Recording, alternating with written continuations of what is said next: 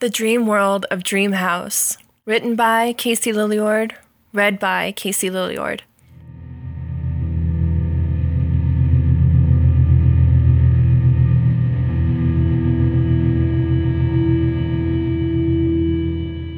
The 2011 psychological thriller film Dream House is tragically underrated.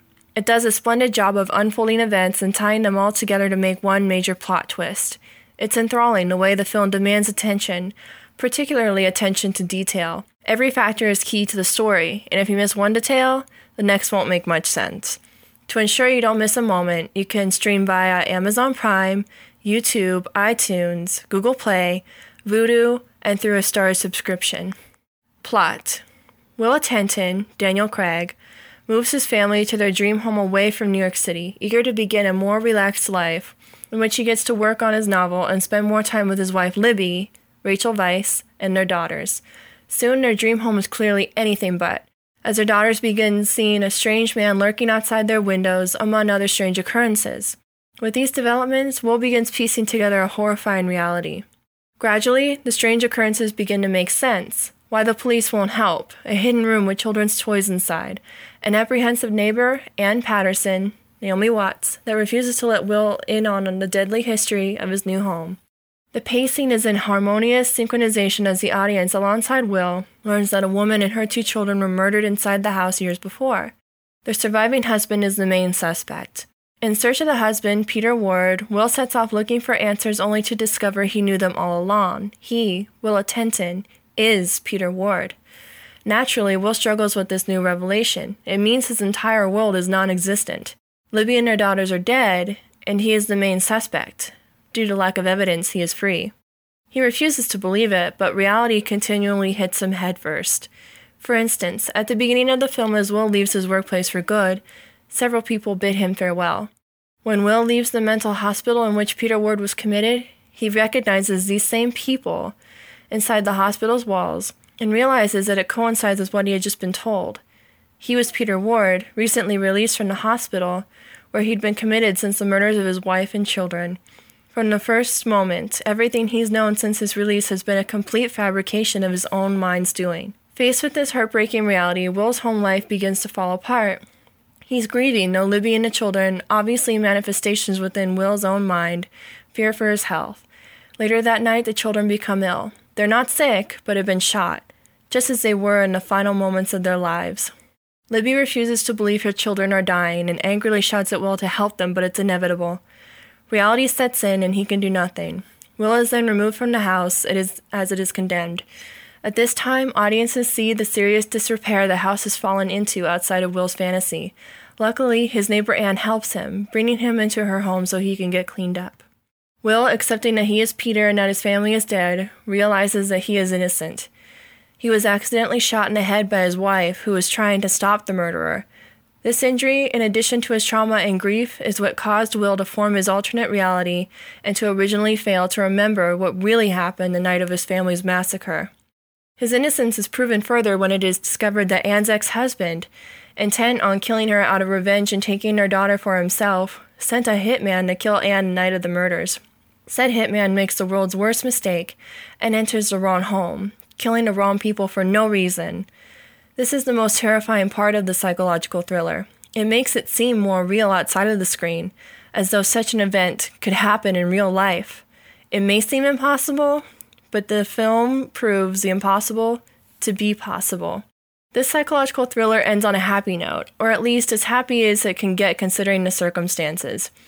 Anne's ex husband and his hitman show up, intent to kill Anne and frame Will for it.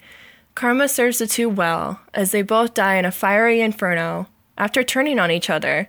That was once Will's happy home while Anne and Will escape. Will gets one last opportunity to say goodbye to his family, which appears to be the closure he needed all along. Just before the fire overtakes his dilapidated home, he saves a scrapbook filled with precious treasures, pictures, drawings, and other such things that were left behind by his family. The film's ending reveals that he has written a book about his experience, aptly titled Dream House, which has become a bestseller. Coping mechanisms. The human mind is simultaneously strong, yet fragile. It's a complicated phenomenon. No two minds are alike. When factoring in emotions like grief, devastation, and loss, especially on Will's traumatic level, there's nothing the mind can't or won't do in order to shield itself. It is a physical instinct to block any hits you see coming. Holding an arm over your face, the mind is no different. Whether or not the mind knows what's coming, it does its best to help you move on, or at least to function. As this academic article from American Psychologist points out, there are three broad classes of coping mechanisms. The first is when an individual seeks social support. It could be from friends, families, or professionals. The second is when an individual utilizes conscious cognitive strategies to make the best out of a bad situation. It could be repeating positive mantras or conducting an activity to make yourself feel better, like art therapy. The third coping mechanism is considered less conducive to mental healing. This tertiary method is known as an involuntary mental mechanism, which tends to distort an individual's perception of external and internal reality in order to reduce subjective distress. In some circumstances, this method can be beneficial to certain degrees, but in Will's case, it's incredibly damaging. The involuntary mental mechanism is what Will suffers from, given his belief that his family is still alive and that his house is in good condition.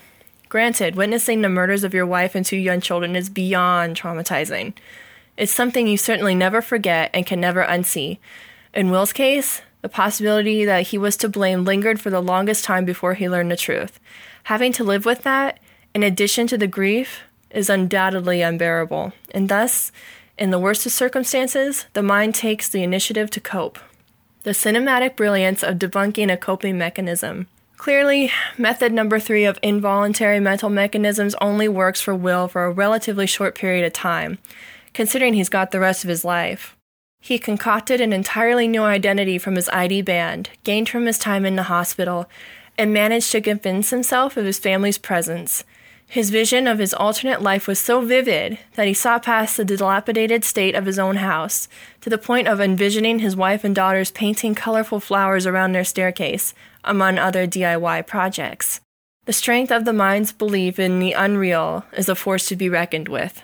Still, reality finds ways of creeping back in when Will least expects it.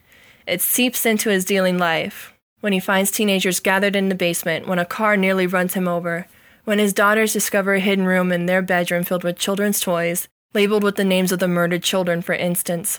The final break in his alternate reality is when he goes to investigate Peter Ward and he sees himself, albeit a scary version, in an old video recording at the hospital.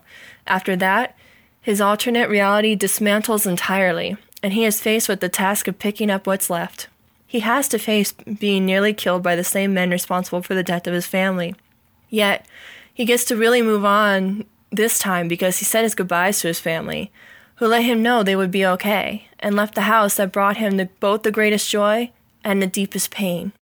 Coping mechanisms like Will's, unless dealt with healthily, will only last so long before they're broken into. Reality is inevitable, and Dreamhouse proves this with delicacy. The film is paced beautifully, providing clues and solving them at just the right moment.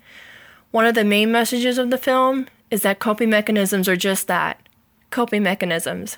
They are temporary solutions for situations that require more of a degree of permanence. Depending on which mechanism you use, it could be vital to your recovery or fatal. Daniel Craig's performance as Will Atherton slash Peter Ward is phenomenal, moving, and sensational.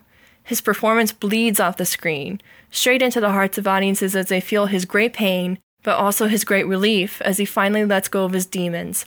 I rooted for his character, believing him incapable of the murders his community believed him to be guilty of. He deserved peace and happiness after all he had been through, and with his damaging coping mechanism gone, he was able to get those things, heal, and ultimately move on. This ending is what his wife and daughters wanted for him, apparitions or not. Thank you for listening to this article from 25yearslatersite.com.